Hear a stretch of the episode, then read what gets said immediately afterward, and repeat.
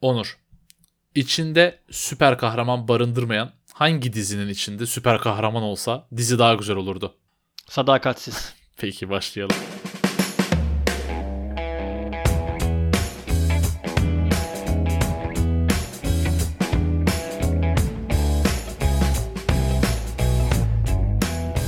İzlemedim ben Sadakatsiz'i. Yerli dizi değil mi o? Tabii tabii yerli dizi ama sadakatsiz Türkçe çevirisi olan bir de yabancı film vardı. Richard Gere oynuyordu. Ama konuları benzer yani aldatma aldatma var. Ben sadakatsiz'i arada yani iki haftada bir izliyorum. Çünkü arada bir şey kaybetmiyorsun. Çarşambaları Kanal D'de galiba yanlış hatırlamıyorsam.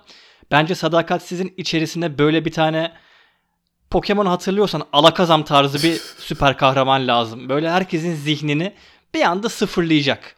İyiymiş. Sonra herkes kaldığı yerden devam edecek. Bence güzel olurdu. Zaten çok seri verdin cevabı. Biz bazen böyle soru cevap yaparken düşünme payı veriyoruz. Ben tabii dinleyicilerimize çaktırmıyorum orayı ama bu sefer böyle salakatsiz diye atladın sanki bekliyordun sormamı. O yüzden güzel bir cevaptı. Tebrik ediyorum.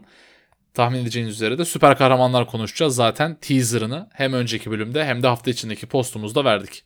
Ya ben bu saçma soruyu daha önce düşünmüştüm. Yani sadakatsizin içerisinde herkesin beynini kontrol eden bir canavar diye düşünmüştüm onu. Sen sorunca bir anda aklıma o geldi. Oradan direkt yapıştırabildim cevabı. Bugünkü bölümümüzün konusu aslında bizim çokça sevdiğimiz bir konu. Süper kahramanlar. Hatta böyle yeni bir dizi çıktığı zaman genelde hep Marvel çıkarttı bu sene. Programımızın akışına da hep yer veriyoruz muhakkak. Yani posttan gördüğüm kadarıyla bayağı da bir etkileşim almışız bu hafta içerisinde. Invincible'ın hem spoilersız yorumunu hem de en son spoilerlı değerlendirmesini yapacağız ama e, önce böyle çizgi romanlara bir giriş olarak sana şunu sorayım. Cevabını bildiğim bir soru ama izleyicilerle de bir tartışma yaratmak açısından soruyorum. Sence diziler ve filmleri değerlendirmek gerekirse hangi çizgi roman yayıncısı şu anda daha önde? Marvel mı DC mi? Bir tek Marvel var zaten yani başka yok ki yani o yüzden Marvel. En azından 2008 yılındaki Iron Man filminden beri Marvel inanılmaz bir tekele çevirdi yani çizgi roman filmleri ve dizileri olayını. DC'de ve diğer yayıncılar da çok yanına yaklaşamadı gibi. Yani burada tabii ki sarkastik bir cevap verdim. Yoksa DC diye bir şeyin varlığından haberdar. İyi, yani... iyi, güzel. Hani bölümün içinde iyi oldu. Yani hatta geçmiş podcast bölümlerimizde DC önermişliğim bile var yani. Titans dedim, Pennyworth dedim, Doom Patrol dedim. Bunları izleyin güzel diziler dedim. Benden pek göremezsiniz yani. Benden hiç göremezsiniz. The Boys bile ki geçtiğimiz senelerin en başarılı süper kahraman dizilerinden bir tanesiydi. Benim için Marvel tadı vermiyordu bana. Yani çok başarılı kabul ediyorum ama ben o Marvel dizilerini izlerken hissettiklerimi The Boys'da hissedememiştim. Benim için en yaklaşan dizi Hatta geçen dizi Invincible oldu açıkçası. Invincible kesinlikle çok derinlemesine çok iyi işlenmiş. Yani böyle bazı çok seyrek olumsuz yorum duydum. Çünkü bir süper kahraman filmi veya dizisi genellikle toplumun sadece küçük bir kısmına hitap eder. O küçük bir kısımda daha çok geek diye hitap ettiğimiz kesimdir ve her şeyi kolay kolay beğenmezler. Acayip eleştirirler. Yani gömmeci tayfa deriz hatta bunları kendi aramızda. Ama hakikaten Invincible hakkında çok az kötü yorum var. Hatta bizim e, hafta içerisinde Instagram'da dizi otağında paylaştığımız e, tanıtım postunun altında şu gün itibariyle hiçbir olumsuz yorum görmek mümkün değil. Bu çok şaşırtıcı gerçekten. Özellikle dediğin gibi yani DC ve Marvel evreninin dışında bir süper kahraman konusu işlemek bence yürek ister. Yani çünkü DC diyorsun abi Superman dediğin 90 yıllık bir geçmişi var ya 90 yıl. Yani hakeza Marvel'da kaç yıl eskiye kadar dayanan bir kültürün eseri. Gidip de bunların önüne bir tane Invincible diye bir şey koymak 2003 yılında e, başlayan bir çizgi romanın gidip uyarlamasını yapmak bence kolay bir cesaret işi değil. Bir kere önce Amazon Prime'ı ve Jeff Bezos'u buradan tebrik ediyorum. Jeff Bezos'u günahım kadar sevmem ama The Boys ve Invincible'la iki tane çok başarılı iş yaptı. Bu kadar süper kahraman artık her ay bir süper kahraman dizisi var. Yani eğer DC bir Arrowverse dizisi çıkartmıyorsa Marvel Disney Plus'ta başka bir şey çıkartıyor. Yoksa bir film geliyor. Yani süper kahraman sevenleri tok tutuyor Ama sanki biraz da artık kabak tadı verme riskine giriyordu süper kahraman dizileri ve olayları. Açıkçası benim Marvel'a yaptığım en büyük eleştiri de birçok filmi çok benzer konseptleri takip ediyor. Çok benzer e, aslında hikaye akışlarını takip ediyor. Burada bence her iki dizi The Boys ve Invincible'da yani Prime çok büyük bir hizmet sağladı bize sağ olsun. E, ikisini de gerçekten çok beğeniyorum dediğim gibi. Invincible'ın iyi yorumlarıyla da alakalı şöyle bir düşüncem var. Biraz sosyal deney gibi oluyor bence bu. E, tabii bu teorimi bir sene sonra falan test edebileceğiz ama. Şimdi çok aniden popüler olan bir dizi olmadı Invincible. Yani dediğin gibi o geek culture içerisinde ki ben kendimi ucundan dahil ederim o kültüre. E, işte meme'ler oldu, işte o Think Mark meme oldu. E, Türkiye'de ama çok popüler olmadı diye gördüm ilk çıktığı bölüm itibariyle. O yüzden daha negatif şey duymadık dizi hakkında. Bence dizi popülerleştikçe, ikinci, üçüncü sezonu çıktıkça biraz daha benim beklentim açıkçası çok büyük bir popülerliğe ulaşacağı. O popülerliğe ulaştıktan sonra artık e, ters yorumlar, eleştiriler duymaya başlayacağız. En azından o eleştirilerin sesi daha yükselecek. Çünkü bir şey ne kadar popülerse onu sevmeyen insan da o kadar sert eleştiriyor. Yani dediğin çok doğru. Bir de şöyle bir sıkıntı var. Şu an kemik kitle dediğimiz kısım seyretti. E, dolayısıyla puanı da epey yüksek. IMDb puan da epey yüksek. Çok fazla alakası olmayan kişiler ama puanını görüp aa demek ki güzel bir diziymiş, güzel bir e, animasyondur belki diyecekler ve izlemeye başlayacaklar ama e, tabii ki ortasında ilgi alanı olmadığı için sıkılıp bırakıp daha sonra hem IMDb'de kötü puan verip hem de çeşitli forum sitelerinde veya da sosyal medya mecralarında e, eleştirel yorumlar da yazmaya başlayacaklar. Fakat bilmiyorum çünkü açıkçası ben çizgi romanlarını okumadım e, Invincible'ın. Yani şu ana kadar gördüğümüz ilk sezon itibariyle gördüğümüz şey aslında hiçbir şey değil diyorlar. Çizgi romanını okuyanlar, olaya hakim olanlar ikinci ve üçüncü sezonda ağzınızı açık bırakacak birçok gelişme yaşanacak e, gibisinden ön haber veren çok fazla kişi var. O yüzden e, aslında heyecan katsayım da artıyor. O zaman yavaştan diziyi konusuyla beraber tartışmaya başlayalım. Pası sana atmadan son şunu söyleyeceğim. Eğer bizden duyduysanız ilk kez bu diziyi, işte postu gördünüz ya da şu an bizi dinliyorsunuz ve Invincible diye bir şeyin varlığından şu an haberdar oldunuz. Size yapabileceğim tek öneri spoilersız bir şekilde lütfen dizinin 20. dakikasında sıkılıp bırakmayın. En azından ilk bölümü sonuna kadar izlemenizi tavsiye ediyorum. Eğer ilk bizden duyduysanız hizmet bedeli olarak bir 20 TL artı KDV altta paylaşacağımız iyi bana ateşlerseniz bize de güzel bir motivasyon kaynağı olur. evet. Şimdi istersen şöyle yapalım. Ee, genel bir böyle spoilersız, genel hatlarıyla bir dizi hakkında konuşalım. Daha sonra diziyi izlemeyenler için ee, yavaş yavaş bölümü terk etmelerini rica edelim. Biz de spoiler vere vere diziyi izleyenlerle birlikte enine boyuna ne oldu, ne olabilir, ne olsa daha iyi olurdu, ne bundan daha iyi yapılamazdı gibi sorulara cevap vermeye çalışalım. Şimdi dizi hakkında ki olumsuz yönler olumlu yönlerine nazaran çok daha az olduğu için Önce olumsuz taraflarından başlayacağım. Çünkü hakikaten çok az var. Yani olumsuz tarafı dediğimde benim için olumsuz değil. Aksine ben çok beğendim ama genel kitle şöyle olsaydı daha iyi olurdu diyor. O da şu. Görüntü kalitesinden, animasyon kalitesinden daha doğrusu çok mutlu değil insanlar ama ben şu yönünü çok sevdim. Ee, izlerken o 90'lı yıllarda seyrettiğim e, işte hep aklıma Spider-Man geldi. Hı hı. Spider-Man, X-Men, işte böyle küçükken Jetix'e Diabolik falan vardı evet. hatta. Yani o tada çok yakındı. O yüzden benim inanılmaz hoşuma gitti. Yani çok daha gelişmiş bir teknoloji kullansalardı belki bu kadar sevemezdim diziyi. Ama gördüğüm kadarıyla da aldığı en büyük eleştiri bu. Ne düşünüyorsun? Aynı fikirdeyim seninle. Yani ben izlerken dikkatimi çekmemişti. Yani izledikten sonra açtım yorumlarını okudum ve baktım animasyonla alakalı eleştiriler var. Sonra bir dönüp baktım ve dedim ki aa evet yani varmış. Yani bana biri söylemese yani animasyonu izlerken gözüme çarpmadı. Çünkü ben de hani aramızda yaş farkı var ama sonuçta benzer animasyon tarzlarıyla büyüdük ikimiz de. O yüzden bence bizim yaş grubumuz yani bizim jenerasyonumuzu çok şey yapmayabilir açıkçası. Yadırgamayabilir ama hani sonuçta geçtiğimiz bir 5-6 yıla baktığımızda çıkan animasyon dizileriyle karşılaştırdığımızda evet animasyonun kalitesi hani o keskinliği biraz daha düşük. Ee, ben de şöyle düşündüm aslında çizgi roman sayfalarına bakıyormuşum gibi hissettim. Yani çünkü Ee, çok akıcı ve çok işte dediğim gibi keskin hatlara sahip bir animasyon değil de daha böyle sanki çizgi roman sayfasını yansıtıyorlarmış gibi düşündüm. O yüzden açıkçası ben yazarların ya da işte yapımcıların tercih ettiği bir sanat şekli falan diye bir kendi kendime kurdum ama bütçesi düşük diye muhtemelen animasyonu kötü. Yani Amazon ilk sezonunu çeken bir diziye çok yüksek bir bütçe vermemiş olabilir.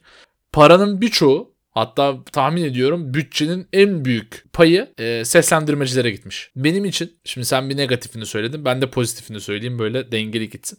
Dizinin en büyük artısı benim gözümde kesinlikle seslendirmeler. Yani J.K. Simmons'ı çok seviyoruz. Sen de ben de. Birçok film severdi. J.K. Simmons'ı çok sever. E, J. Jonah Jameson'la da sevdik. Whiplash'te de sevdik. Yani Omni-Man gibi bir karaktere muhteşem ses vermiş. E, yani Steven Yeun ve Sandra Oh da Mark Grayson ve Debbie Grayson olarak çok başarılı. Yan rollerdekiler de çok başarılı ama yani seslendirmeler bir animasyonu animasyon yapan şeydir. Çünkü başka bir şekilde izleyiciye ulaşabilecek bir şey yok. Ya çizgi roman gibi resim koyup yazı yazacaksın ya da seslendirme yapacaksın yani. Başka şansın yok ve seslendirme kötüyse gerçekten çekilmez o dizi. Ee, bence hakikaten tam puan veriyorum hiçbir şekilde falso atmamışlar. Jason Manzuka'sından e, J.K. Simmons'ına herkes çok başarılı. Kesinlikle %100 katılıyorum. Yani belki de seslendirme yani bu dizinin %50 başarısının e, pay sahibi büyük ihtimalle seslendirme sanatçılarıdır. Hakikaten böyle bir şey yok. Bu arada o bahsettiğin şey çok doğruydu. Hakikaten her bir sahnesi sanki çizgi roman sayfalarını çeviriyormuşsunuz hissi yaratıyor. Bence çok iyi bir tat. Yani bütçesi artsa bile ben bu çizgiyi korumaları e, yönünde bir içten dileğim var. Yani çok fazla teknolojik öğe içinde barındırmasa bence daha iyi olacak gibi hissediyorum. Bu arada hani ekleyemeyeceğim bir husus da ben hayatımda herhangi bir e, süper kahraman dizisinde veyahut da filminde belki Civil War'u falan dahil etmeyebilirim ama bu kadar iyi karakter geçmişi, bu kadar derinlemesine karakter işleyişi hiç görmedim. Bunu 8 bölümlük bir ilk sezonda bize yansıtabildiği için hakikaten şaşkınlıkla alkışlıyorum. Yani bu kadar iyi bir karakteri bir diyorum ama bütün karakterleri sadece bir tane karakterden fazla memnun değilim. Onu biraz sonra söyleyeceğiz zaten. Bu kadar iyi yansıtmaları hakikaten hayret verici. Yani çizgi romanları okuyanlardan duyduğumuz kadarıyla birazcık akış bozulmuş. Yani toplam 144 sayılık bir 15 e, sene boyunca yayınlanan bir çizgi roman serisi. Bildiğim kadarıyla Türkiye'de basılmadı. Belki bundan sonra basılır mı bilmiyorum ama bunu 144 sayılık bir e, seriyi kim basar? O maliyete günümüz teknolojisiyle kim girmek ister? Ondan da çok emin değilim ama yani bildiğimiz kadarıyla ilk sezonda e, biraz oynamalar var. Yani ilk bölümde açıklanan bazı olaylar daha çizgi roman 50. sayısına geldiği zaman yavaş yavaş yerine oturduğunu söyleyenler var. O yüzden birazcık rayından çıkıyor gibi ama yani yapımcıların söylediğine göre 8 sezonluk malzeme çok rahat çıkacak diyorlar. İkinci ve üçüncü sezonun onayını da çoktan aldı zaten. E, umarız ki aynı kaliteyi e, 8 sezona yayarlar. Biz de 8 yıl boyunca hakikaten güzel bir dizi izleriz. Bir kere Robert Kirkman hem çizgi romanın yazarı hem televizyon dizisinde yapımcı olduğu için açıkçası e, güveniyorum o konuda. Yani yazarın içerisinde bulunduğu bir dizi adaptasyonu genelde daha başarılı oluyor. Tabi Walking Dead'in şu an e, 58. sezonunda olduğunu düşünürsek ben Invincible yani açıkçası tek korkum fazla uzatmasınlar. Tabii ki uzun uzun izlemek istiyorum ama yani inşallah bütün bir hikayeyi görürüz ve güzel bir uzunlukta tadında bitirirler. Açıkçası Walking Dead'in başından geçenler beni biraz korkutmuyor değil o konuda. Ee, şimdi bir zorlanmaya başladık spoilersız konuşmada. Dizi hakkında spoilerlar vermeye başlayacağız ve ilk vereceğimiz spoiler çok büyük bir spoiler. Yani direkt bu cümlem bittikten sonra spoiler vermeye başlayacağım. O yüzden ister ileri sarın ister çıkın sonra gelin. Ee, tabii ki dinleyici kaybetmek istemiyoruz ama sizlere spoiler vermek de istemiyoruz. O yüzden bitiriyorum cümlemi hazır olun.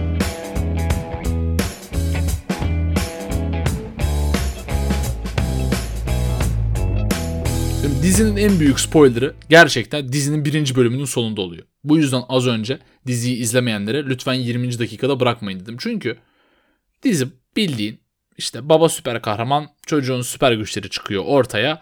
Hadi bakalım neler olacak. Bir aile draması. Açıkçası biraz sıkıcı olaylar gelişiyor. Gayet standart bir süper kahraman dizisine benziyor derken neler oluyor neler. Öncelikle buradan Kirkman'a çok teşekkürlerimi ve minnetlerimi iletmek istiyorum. Sebebi de şu. İlk bölümdeyken Justice League denilen bence kazmalar ordusunu havaya uçurduğu için, bu kadar kolay harcayabildiği için ve bunlara gerek yok. Aga bunlar zaten süperi bırak kahraman bile değiller mesajını verdiği için minnettarım. Çünkü ben de köküne kadar öyle düşünüyorum. Ya umarım umarım diziyi izlerken bu arada sonuna kadar bekliyorsunuzdur. Çünkü birçok önemli olay e, after credits'te yani en sonda yazılar aktıktan sonraki en son sahnede e, beliriyor. İlk bölümün sonu neydi be aga? Şimdi The Immortal e, bildiğimiz Superman. War Woman, Wonder Woman, Green Ghost, Martian Man, Red Rush, Aquarius yani bunların tamamı bir DC Justice League karakterinin birebir karşılığı. Yani Batman gördük, Flash gördük e, ve benim için en güzel şey şuydu. Şimdi Batman'le alakalı benim en büyük sıkıntılarımdan bir tanesi. Senin de Marvel evreninde Hawkeye'la, Black Widow'la alakalı benzer sıkıntılarım var. Uzaylılarla uğraşıyoruz abi.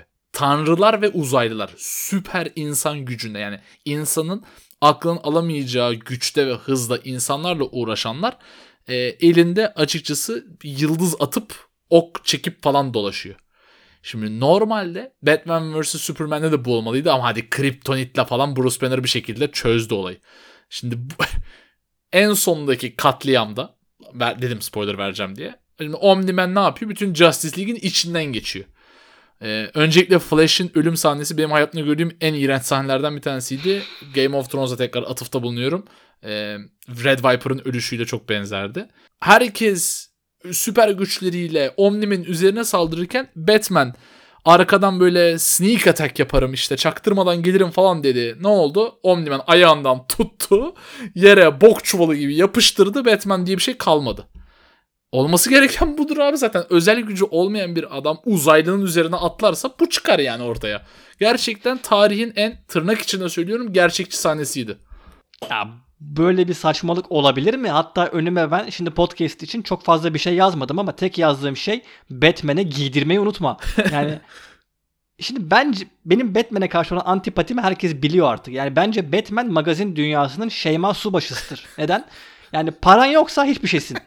Ama Iron Man de öyle falan demeyin çünkü adam dahi her şeyi kendi tasarlıyor. Ama Bruce Banner öyle değil aga. Adam babasının parasını yiyor. Burada da onu hiç eden karakter yani Darkwing'di galiba adı. bir sahnede tığın altında kaldı hatırlarsınız.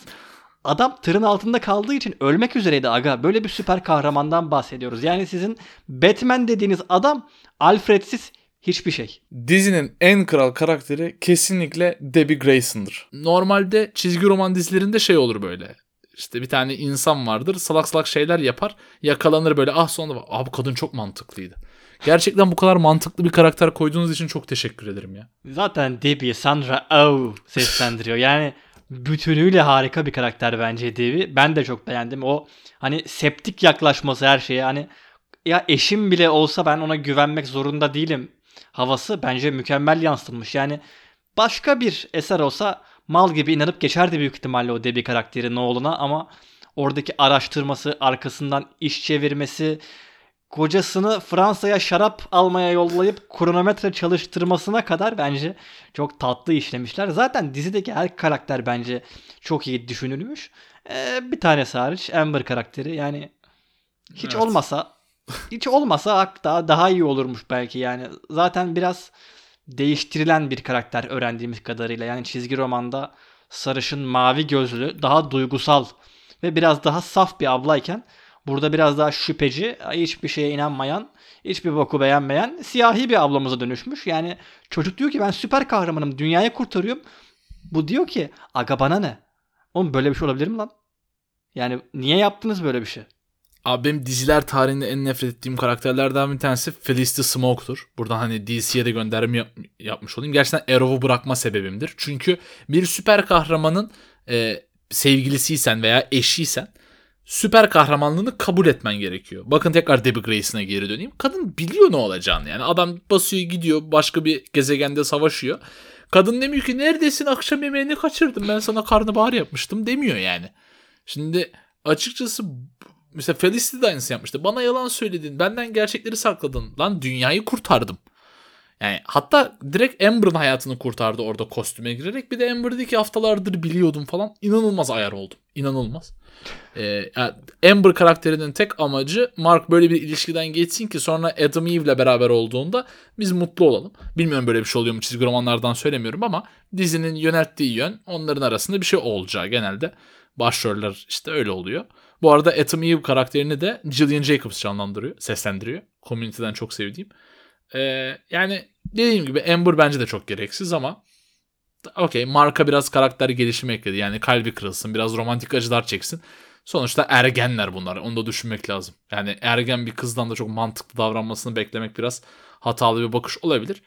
Ee, o da öyle. Amber'ı da öyle kabul ettik. Yapacak bir şey yok yani. Ergen demişken aslında dizinin sunduğu bir diğer özellik de sadece süper kahraman dizisi değil aynı zamanda da böyle bir gençlik dizisi havasında yansıtıyor. Yani o okula giden liseli gençler aralarında yaşadığı e, aşk ilişkileri, duygular, yaptıkları dedikodular, saçma diyaloglar, saçma hareketler bunların hepsi de burada var. O yüzden böyle bir salt mesela benim Spider-Man'deki Peter Parker'a karşı en büyük e, eleştirim buydu aslında. Tamam Peter Parker'ı görüyoruz ama bu arada çizgi filminden bahsediyorum. Eski çizgi dizisinden bahsediyorum.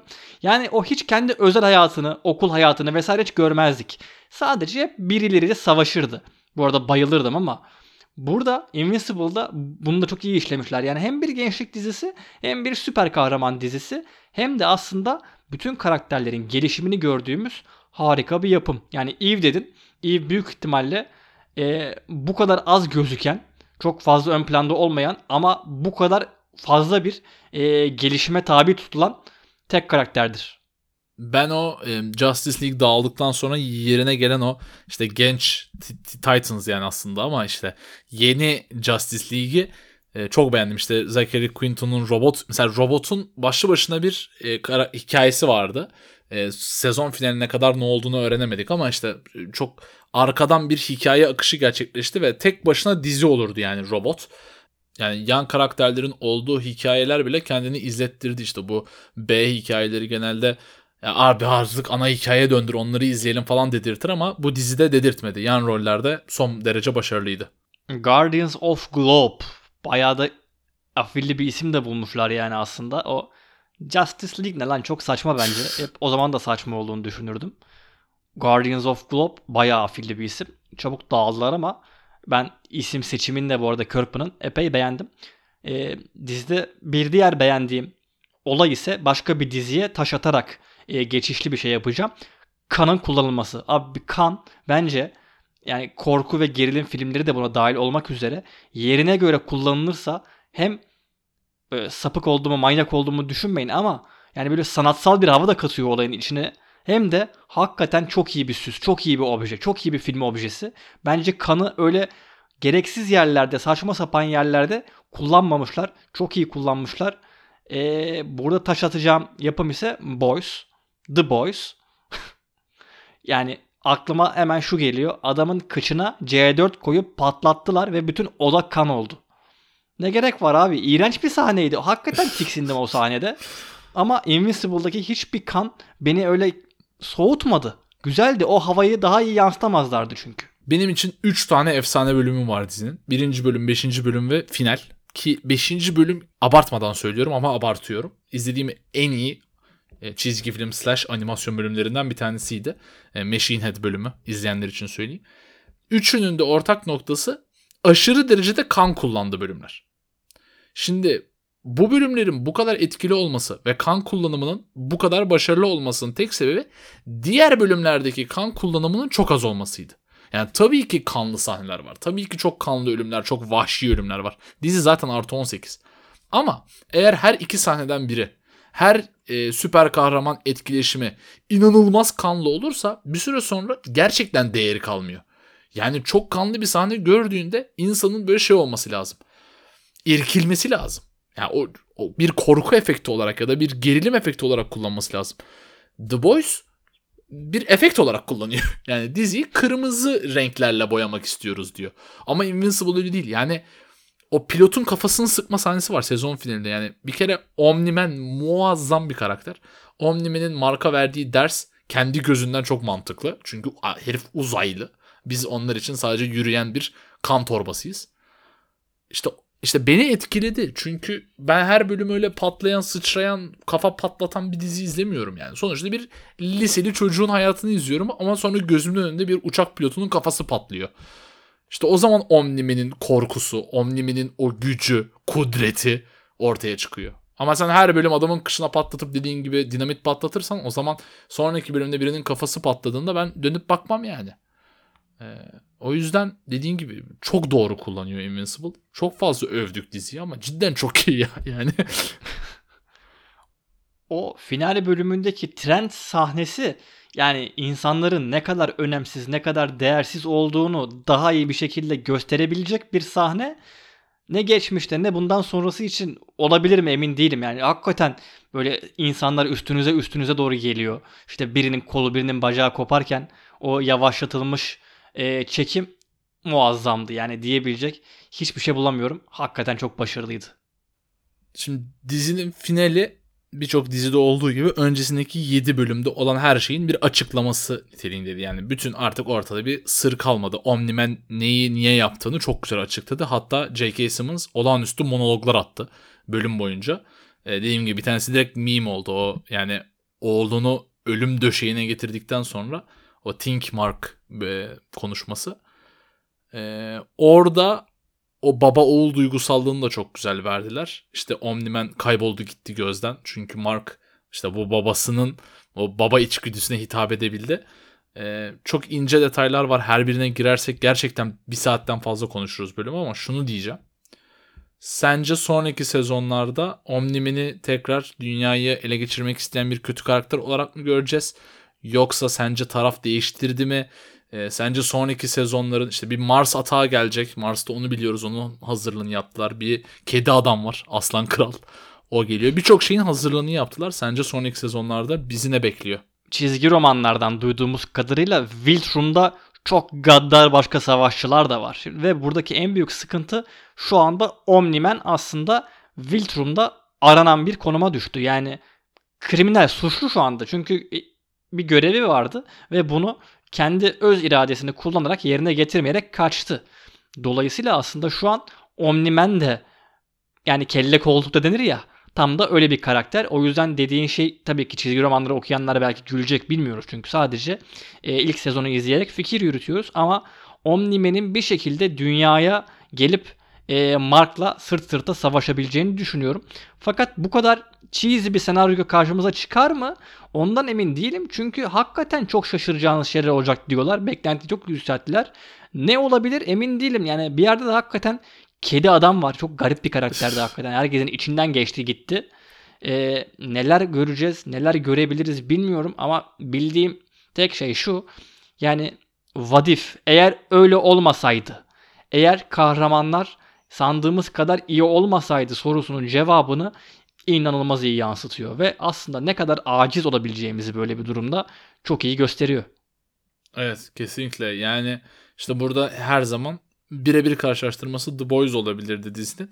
Hem aynı yayıncı tarafından yayınlanıyorlar hem de çok benzer konular işliyorlar. Zaten işte dizilerde genelde böyle oluyor. Bir, bir trend çıkıyor ortaya. Şu an süper kahramanlar çok moda. O yüzden işte Invincible, The Boys, Jupiter's Legacy, birkaç sene önce gelen Umbrella Academy e, hep böyle Marvel DC dışı yapımcıların da süper kahraman dizileri oldu.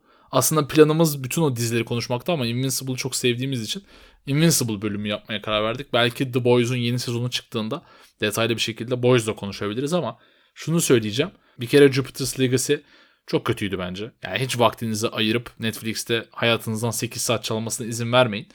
Ee, bu Invincible ve Boys'un yanına bile yaklaşamadı. Aslında planımız böyle süper kahraman dizilerini Marvel ve DC haricindeki dizileri konuşmaktı. Hatta düşündük ki acaba böyle süre çok mu kısa kalır Marvel ve DC konuşmazsak dedik. Bir baktık sadece e, Invincible konuşurken bölümü bitirmişiz. Aslında Netflix dedin daha orada Umbrella Akademi var. Gerçi benim ona çok gömeceğim çok nokta var. Çünkü 7 süper kahraman ama süper kahramanlık özelliğini kullanmayan 7 süper kahraman. Yani ya da biz görmüyoruz öyle bir dizi. Bunları da ilerleyen belki e, podcast bölümlerimizde hepsini böyle bir hibritleyip e, konuşabiliriz. Evet tek dizi tek dizi ilerlemek bizim için de açıkçası daha iyi oluyor. 33-34. bölümden sonra artık ve genel konular konuşmaya devam edersek kendimizi tekrar etmeye başlıyoruz. O yüzden e, Invincible'ı izlediyseniz yorumlarınızı bekliyoruz. Invincible'ı izlemediyseniz izleyip geri gelin ama Invincible'ı izlemediyseniz ve hala buradaysanız kusurumuza bakmayın. Dizinin anasını ağlattık yani. E, bir heyecanı kalmamıştır sizin için ama biz uyarımızı yaptık. Ee, öbür dizilerinde yeni sezonları geldiğinde, yeri geldiğinde tartışabileceğiz. Konuşuruz. Seviyoruz biz süper kahramanları. Ee, Loki'yi de heyecanla bekliyoruz. Evet, Haziran'ın ikinci haftasında Loki'yi izlemeye başlayacağız. Büyük ihtimalle Loki bitince de bir Loki bölümü patlatırız. Zira ikimizin de çok sevdiği bir karakter Loki alemin kralıdır. Evet umarız bu uzun bölümde keyif almışsınızdır ve umarız bir sonraki bölümümüzü tekrar dinlersiniz. Yorumlarınızı paylaşın. Olumlu olumsuz eleştirilerinizi her türlü bize gönderin. Instagram'dan bizlere ulaşabilirsiniz ve her zaman olduğu gibi kendinize çok iyi bakın ve hoşçakalın. Hoşçakalın.